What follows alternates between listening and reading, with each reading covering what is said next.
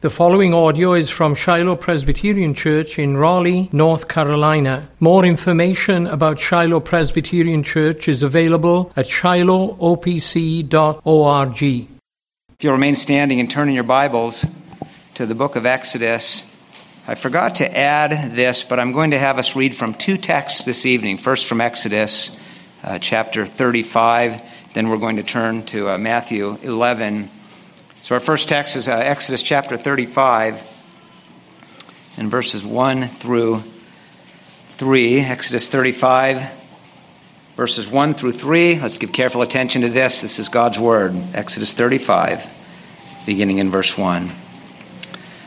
Moses assembled all the congregation of the people of Israel and said to them, These are the things that the Lord has commanded you to do. Six days' work shall be done but on the seventh day you shall have a Sabbath of solemn rest, holy to the Lord. Whoever does any work on it shall be put to death. You shall kindle no fire in all your dwelling places on the Sabbath day. And then uh, Matthew chapter 11 and verses 28 to verse 30. Matthew chapter 11 beginning in verse 28 until the end of the, the chapter, verse 30. Come to me, all who labor and are heavy laden, and I will give you rest. Take my yoke upon you and learn from me, for I am gentle and lowly in heart, and you will find rest for your souls. For my yoke is easy and my burden is light.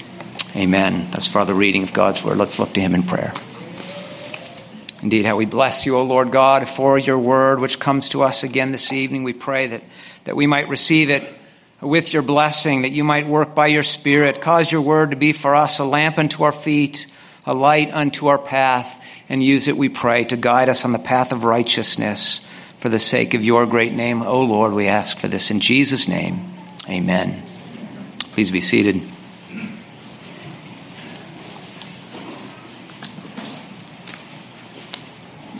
Even with uh, me adding that brief text there, it must feel a little bit like we've had a, a bit of a Sabbath rest from long scripture readings today.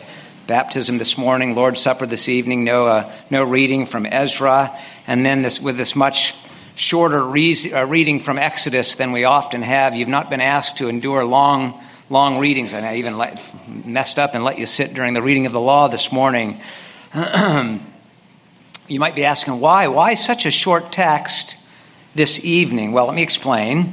Some weeks back, Pastor Holst and Pastor Ezel and I met together and we, we uh, kind of worked out the, the, the plan uh, uh, to, for the remaining preaching text through the book of Exodus here, which is soon to be over, by the way.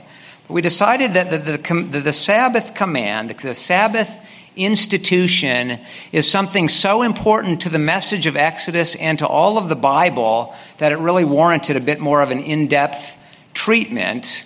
And so I was given the assignment of preaching not only these few verses before us this evening, but also using this text to help us consider a bit more fully the significance of the Sabbath in the message of redemption.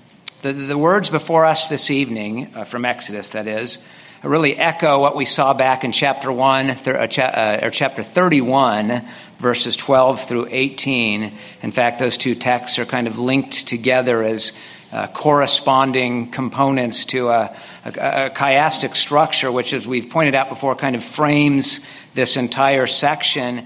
And it's a section which begins with God's instruction concerning the building of the tabernacle, and then it ends with the tabernacle being constructed and God coming and, and, and, and filling the tabernacle with his presence.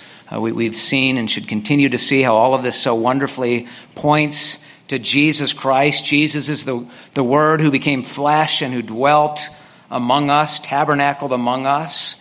And that's certainly true as well of the Sabbath institution. It, it, all points to Christ, which is why I, I read from that Matthew text, which makes that so clear. The call to embrace Jesus as Lord and Savior is a call to receive from Him the blessing which is, uh, which is held forth in the Sabbath institution. That's what I really want us to see this evening. Our message this evening is this that the Sabbath institution is a weekly call to trust Christ's finished work as the ground of our eternal rest in heavenly glory with Him.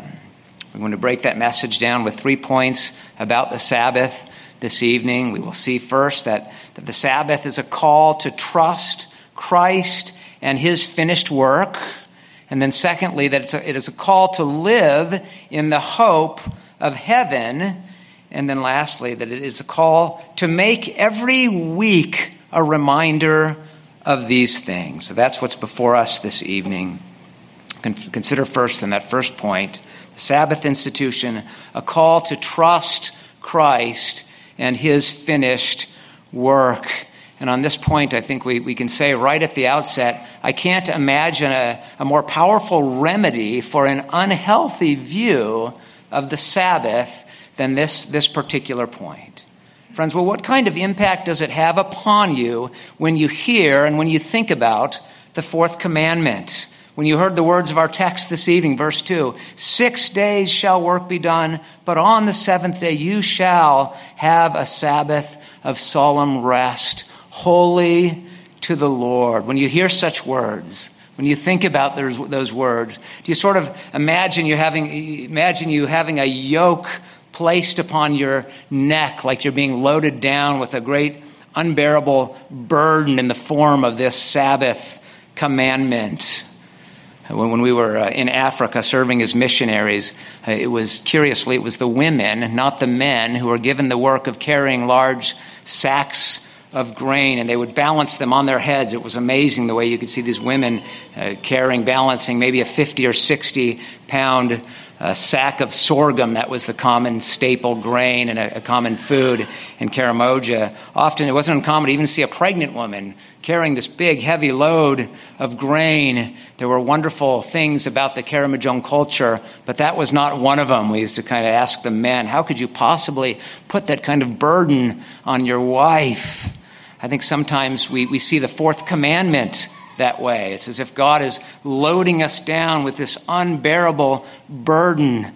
Well, I would submit to you this evening that if that's the way you see the fourth commandment, then you're not rightly receiving the law and that particular command from the hand of Christ as you ought to. What do I mean by that? Let me make the point this way. Think about what we see at the end of verse 2, where we see that, that penal sanction, the punishment threatened uh, uh, uh, to the, attached to the Sabbath commandment that, that anyone who does any work on the Sabbath shall be put to death. I think that that, by the way, ought to call to mind a later event we read about in the book of Numbers, chapter 15, verse 33 and following, where we read about a man who is stoned to death for, for gathering sticks on the Sabbath day. And in the context in which that, that, uh, that event is recorded, there's a distinction made between sins committed unintentionally and those committed with a high hand. So it seems that this man was, was purposefully breaking the Sabbath command, the very command we see in, our, in verse 3 of our text You shall kindle no fire in all your dwelling places on the Sabbath day. As he was out gathering these, these sticks, it seems that really by his actions he was, he was shaking his fist in the face of God, saying, I will build a fire. To use the very, the very language of Moses in the context in which we uh, read that, about that event, the man was reviling the Lord. He was despising God's word. But when we understand the Sabbath command in view of the, the fullness of the revelation of Jesus Christ. What I'm suggesting is that man is for us the perfect picture who refuses God's grace in Jesus Christ. You see, Christian, this evening, the call to do no works on the Sabbath, but instead to rest. It is to be for you and me a call not to seek your acceptance before God on the basis of your works. It's a call for you to trust what Christ has done, to rest in what he has done. A call. Uh, it's a call for you not to strive to work your way into, into God's favor, but wholly to trust in Jesus. It's a call to, to trust in the work of the second Adam. Recall that the, the Sabbath institution did not begin at Sinai. It takes us all the way back to our first parents, back in the garden. It was established by God's, God's own prototypical work, followed by rest paradigm, which we read about in Genesis chapter 2 and verse 2, which tells us how on the seventh day God finished, the, uh, finished his work that he had done, and he rested on the seventh day from all the work that he had done. And then we read in verse 3 that, that, that, God blessed the seventh day and made it holy because on it God rested from all his work that he had done in creation. So God blessed the day, he made it holy, and he set forth a pattern for Adam to follow. The Sabbath command, of course, came in the context of that covenant of creation or the covenant of works.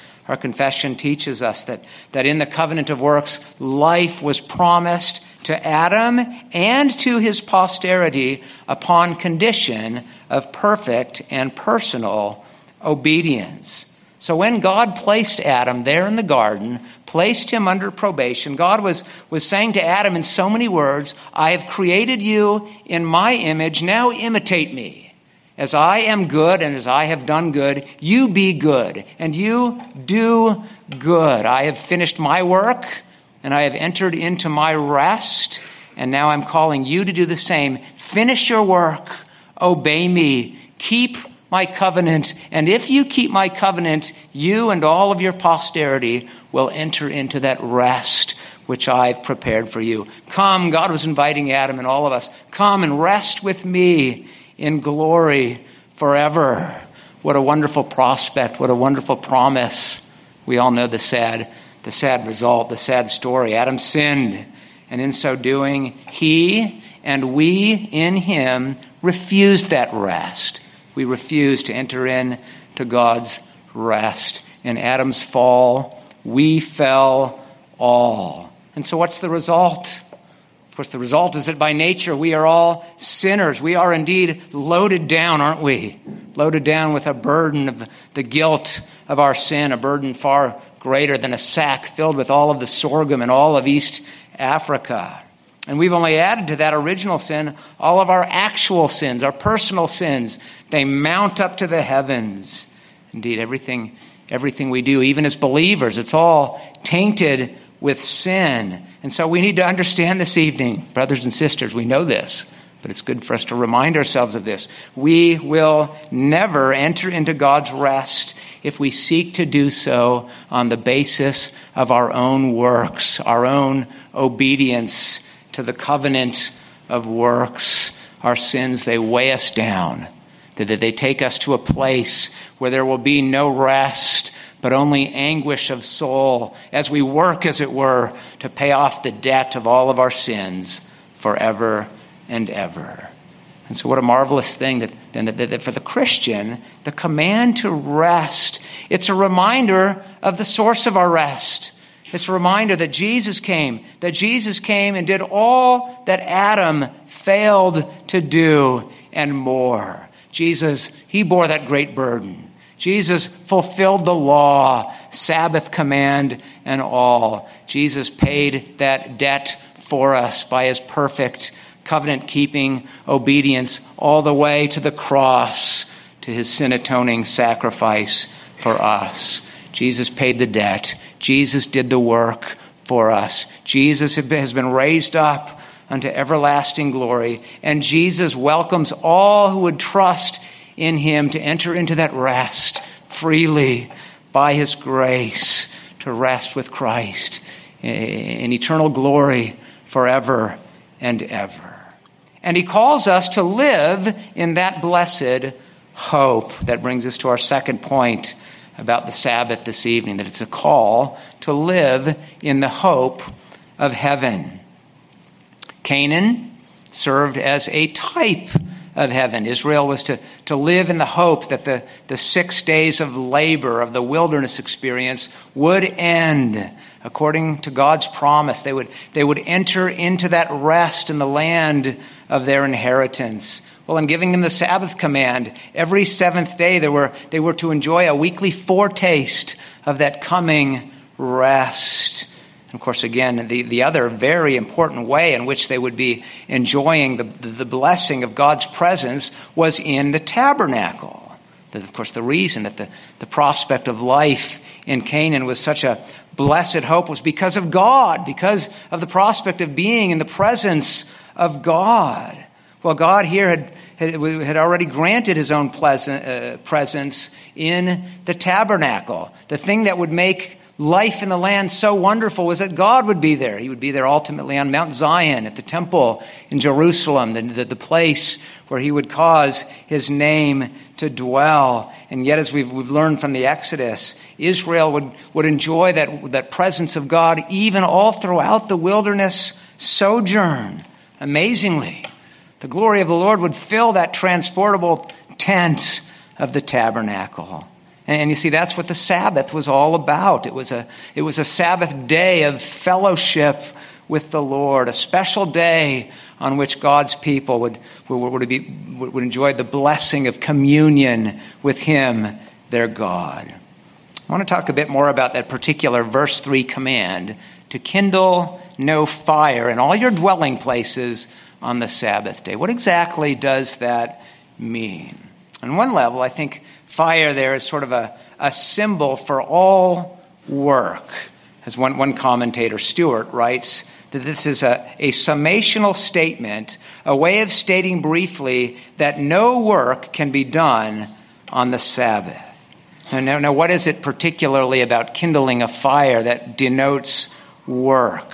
Well, it, it may be that this simply uh, refers to the work of, of cooking meals. That's what Stuart, the view that Stuart presents.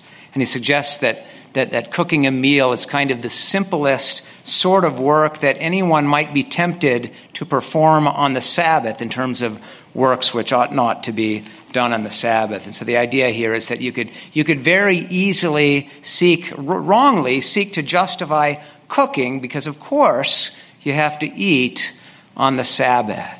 Stuart suggests that what was behind this prohibition was the recognition that, that, that cooking was a, a work which generally fell to the women or to the household servants. So the command here was, was not to cook on the Sabbath, so eat food that is cold, either because it was cooked the day before or because you're eating the kind of food that does not need to be cooked. And he suggests that the command ensured that not just the men, I guess not just the wealthier men, not just they, not just they would be able to rest on the Sabbath, but even the women, even the servants. So they were not to say, oh, wealthier men were not to be saying, You serve me so that I can rest on the Sabbath day. Uh, I remember it reminds me of years ago, and this is going to perhaps hit close to home for some of you. I, am willing to challenge you a bit uh, in love on this particular point, but it reminds me of years ago when I came to the conviction that it was not right for me to make a practice of going out to eat on the Lord's Day, eating in, in restaurants. And I remember the thing that really convicted me on this point. It wasn't so much the fact that I was going and engaging in commerce by giving business uh, to, to a restaurant, although that certainly is true. It wasn't so much that I was that I was doing so unnecessarily that I couldn't really justify this as a work of necessity, that these employees in the restaurant serving me were performing some kind of work necessity of necessity for me, although that was also true. But it was the fact that my actions my actions together with the, the actions of thousands of Christians who were flooding the restaurants on Sunday, ensuring that they had every incentive to keep the restaurants open on that day, our actions were hindering people from being able to go to church to hear the gospel, to go where they might hear and embrace the hope of that rest, eternal rest in Christ uh, in, in heaven. And it struck me, you know, I, I shouldn't be having this person serve me. I should be inviting this person to church. I should be inviting this person into my home and serving them as a way of saying, Come and rest in the Lord. How could I be claiming to be saying that when out of the other side of my mouth I was saying, Come, come and serve me on my day of rest? I don't know for sure whether the, Uh, whether kindle no fire meant that servants were not to cook or heat up food for their masters, but certainly wonderfully, the, the Sabbath it had this way of, of bringing all, all people to the same level masters, servants, all came together on the same level as they all enjoyed wonderful fellowship with their God, even if they had to do so eating lukewarm leftover food. And before you become convicted that maybe you're sinning by eating hot meals on the Lord's Day. I should point out that, that others do interpret this a bit differently. Obviously, the command to kindle no fire was not absolute. The Lord certainly wasn't asking the people to freeze to death in the cold of winter. They were certainly able to warm themselves up with, with a fire. But some suggest that the meaning of the kindling of fires needs to be understood in this Exodus context of the, the, the, the instruction, uh, instruction concerning the construction of the tabernacle. So, kindling fire here refers to burning involved with working with metals and so forth. So, the point is that on the Sabbath, there was to be no work performed on the construction of the tabernacle kindling fire uh, refers to burning involved in, in, uh, in, in, working with metals. Uh, perhaps that's the idea. I, I, guess I'll leave it for you this evening to decide what, which of these interpretations is to be preferred. I do prefer to see in this a principle with broader implications than just, just one application, whether cooking meals or constructing the tabernacle uh, during the so, uh, wilderness sojourn, there probably wasn't as much of a need to be cooking meals because remember, they were being fed the, the, the food, the, the manna from heaven. I have no idea whether the, that manna was, was tastier if you heated it up or it was perfectly good, you know, outside temperature. Maybe it heated up just fine sitting in the sun there.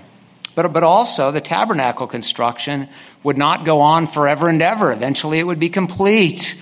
And later, of course, there would be the, the building of the temple, but eventually it also would be uh, uh, completed. But God's law would continue to have application for his people in every different context. But, but back to our point. During the wilderness sojourn, here God had given the people this Sabbath principle, which was to continually serve both as a reminder of and as a means of being built up in the hope of that coming rest. And keeping the Sabbath, the people they were, to be, they were to continually remind themselves we will not be out here in the desert forever. We will inherit the land. That is our hope. That is what we long for.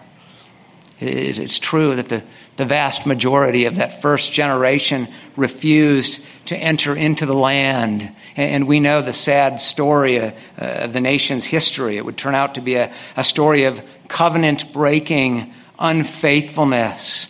They would go on really to despise the Lord's Sabbaths and all of his law until they would be expelled from the land. The land would end up enjoying its Sabbaths while it would lie desolate while they were dwelling in the land of their enemies. Ultimately, the old covenant would come to an end.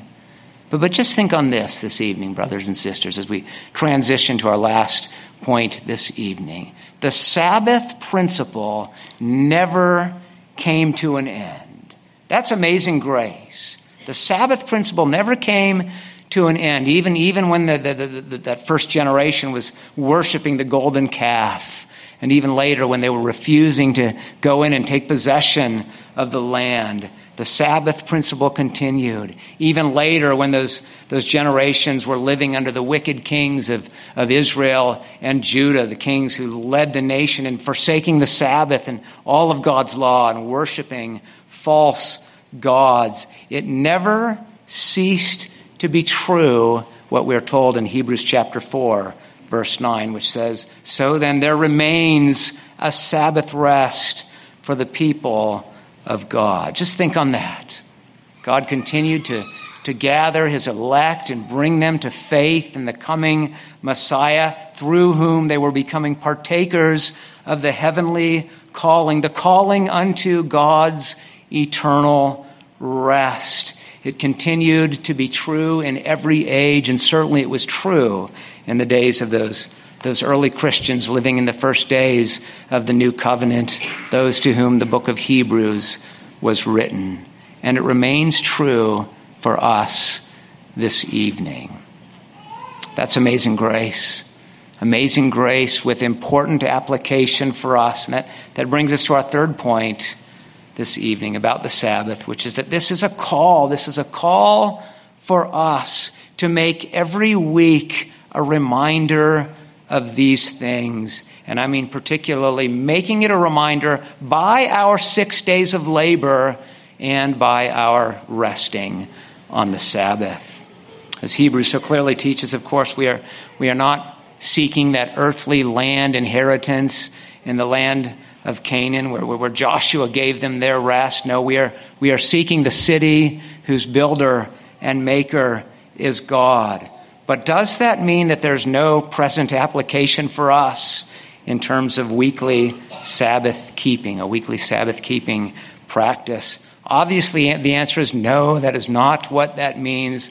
Not if we believe what we confessed earlier this evening. And by the way, I want to take a look at the bulletin. I'm going to refer to it but what I want to suggest for this last point as we, as we think about application is this. If it is true, and if our hearts are truly gripped this evening by the truth of what I said in our, in our first and second points, if we truly believe that the, the Sabbath principle directs us to trust in and to rest in the finished work of Christ and to live in the hope of heaven, which is the reward of his finished work for us, then sanctifying the Sabbath becomes for us not a dreadful burden, but it becomes a joy. It becomes a delight. It becomes part of the great blessing of resting in Jesus. Is there a danger that we might turn our Sabbath observance into a form of legalism? Of course there is. Of course, we can all we can all become like the Pharisees, right? Who can condemn Jesus for making mud on the Sabbath, even when he was using that to, to heal a man born blind. We think of how they, they condemned the disciples for picking and eating grain on the Sabbath. They wrongly uh, they wrongly misapplied the law even as it was given in its old covenant administration. Even the old covenant saints were not bound by such misapplications of the law, not at all. But it's important us to remember that, that, that we, further still, we are not under the old covenant. It's our confession in its chapter on Christian liberty, liberty rightly teaches us eh, it teaches us that under the New Testament, the liberty of Christians is further enlarged in their freedom from the yoke of the ceremonial law to which the Jewish church was subjected. The fourth commandment has a, does have a ceremonial component to it. The, the, the, the Synod of Dort reminds us of this when it says, In the fourth commandment of the divine law, part is ceremonial, part is moral. And it says, The rest of the seventh day after creation was ceremonial, and its rigid observation peculiarly prescribed to the Jewish people. But that did not mean that there was not also a moral component to it. That did not, does not, did not, and does not mean that, that we as new covenant believers are not yet commanded to, to, to keep the day holy. The Sabbath command, uh, part of the moral law, uh, it was a day that was to be consecrated and made holy. So Dort also said this same day is thus consecrated for divine worship so that in it one might rest from all servile works, with these accepted, which are works of charity and pressing necessity, and from those recreations which impede the worship of God. So it continues to be true that the, the day is consecrated by God's people. Brothers and sisters, the fact that we are no longer under the old covenant, but that we are now children of the new covenant, I would submit to you that that gives us even greater motive and reason to consecrate the day. We do so now in the greater fullness of the revelation of Christ, the grace, the rest that we have in Him, the freedom we have and the hope of the gospel. We are not called to live our lives as if as if we, we have no hope beyond this world. Our Sabbath keeping practice is a, is a great reminder for us, and it's a testimony before the world that this world will not go on forever and ever. The six days of labor come to an end, and then we enter in to that rest. The fire will not continue forever burning in our dwellings, as it were. Indeed, indeed, this whole world will be consumed by fire, as we know to be true. And God will recreate. He will recreate it all new. He's promised us a new heavens and a new earth. New covenant changes only strengthen that hope. And that's true, particularly when we think about what we read earlier about the change of the day. Look at, the, look, look at what it says in the, the confession is printed in the bulletin in the fifth line there, where it says that from the beginning of the world to the resurrection of Christ, the Sabbath day, was the last day of the week. But what do we see? The day changed. What, what, what brought about this, this change? Jesus rose from the dead, and so it continues. And from the resurrection of Christ was changed into the first day of the week, which in Scripture is called the Lord's Day. The Lord's Day. That's what the Apostle John uh, calls it in Revelation 1, verse 7. The first day of the week, the day Jesus rose from the dead. This became the, the holy day, the day on which the, the church, the believers gathered, as we know from 1 Corinthians 16, 1 and 2, and Acts chapter 20, verse 7. And you just think about the significance of the fact that we are no longer called to conceive of our work as being six days of labor followed by our entrance into our Sabbath rest. No, we now begin our week with a day of worship and rest. Why is that? because we stand in a, a, place, a better place than did Old Covenant Israel. Their Sabbath was only a type looking forward to the coming eternal Sabbath rest, and Jesus Christ has come. We've entered in, even into the reality. The eternal rest in the glory of heaven has already begun in Christ. Of course, there's a future component, but it's already begun in Christ, and we are in Him. How fitting then that, that, that, that, we work our six days, not only looking forward, we certainly do look forward, don't we? But looking back to what Christ has already accomplished. We live out of the fullness of what He has done and who we are in Him. And it's fitting then that our six days of labor end, and once again we, we enter into the blessed day and we enjoy communion with Him, worship and rest and fellowship with His people, that we give ourselves diligently to these things. The Sabbath principle continues in our weekly practice of observing the Lord's Day. As we confessed, it is to be, a, to be continued to the end of the world as the Christian Sabbath. And it's a blessing. It's a blessing. It's not a burden. Friends, I, I hope this evening you don't see the Lord's Day as a, as a burden. You know, there's that day when we have to stand up and endure these long scripture readings or even sit down for the really long ones. No, we call the Sabbath a delight. And we, we regard it a privilege, as much as we are able, a privilege to set aside and to rest from our ordinary labors. A privilege even to, to give serious thought about what we do on the day, to be asking the question, is this an appropriate activity? Is this a, a, an activity which is going to help me to, to rest and worship my Savior and be with His people on this day? Let's do so. Let's sanctify the day. Let's do so enjoying the fellowship with the Savior who's come to us and He has said, Come to me, all who are all who are labor and are heavy laden, and I will give you rest. Brothers and sisters, rest in him. Let's pray.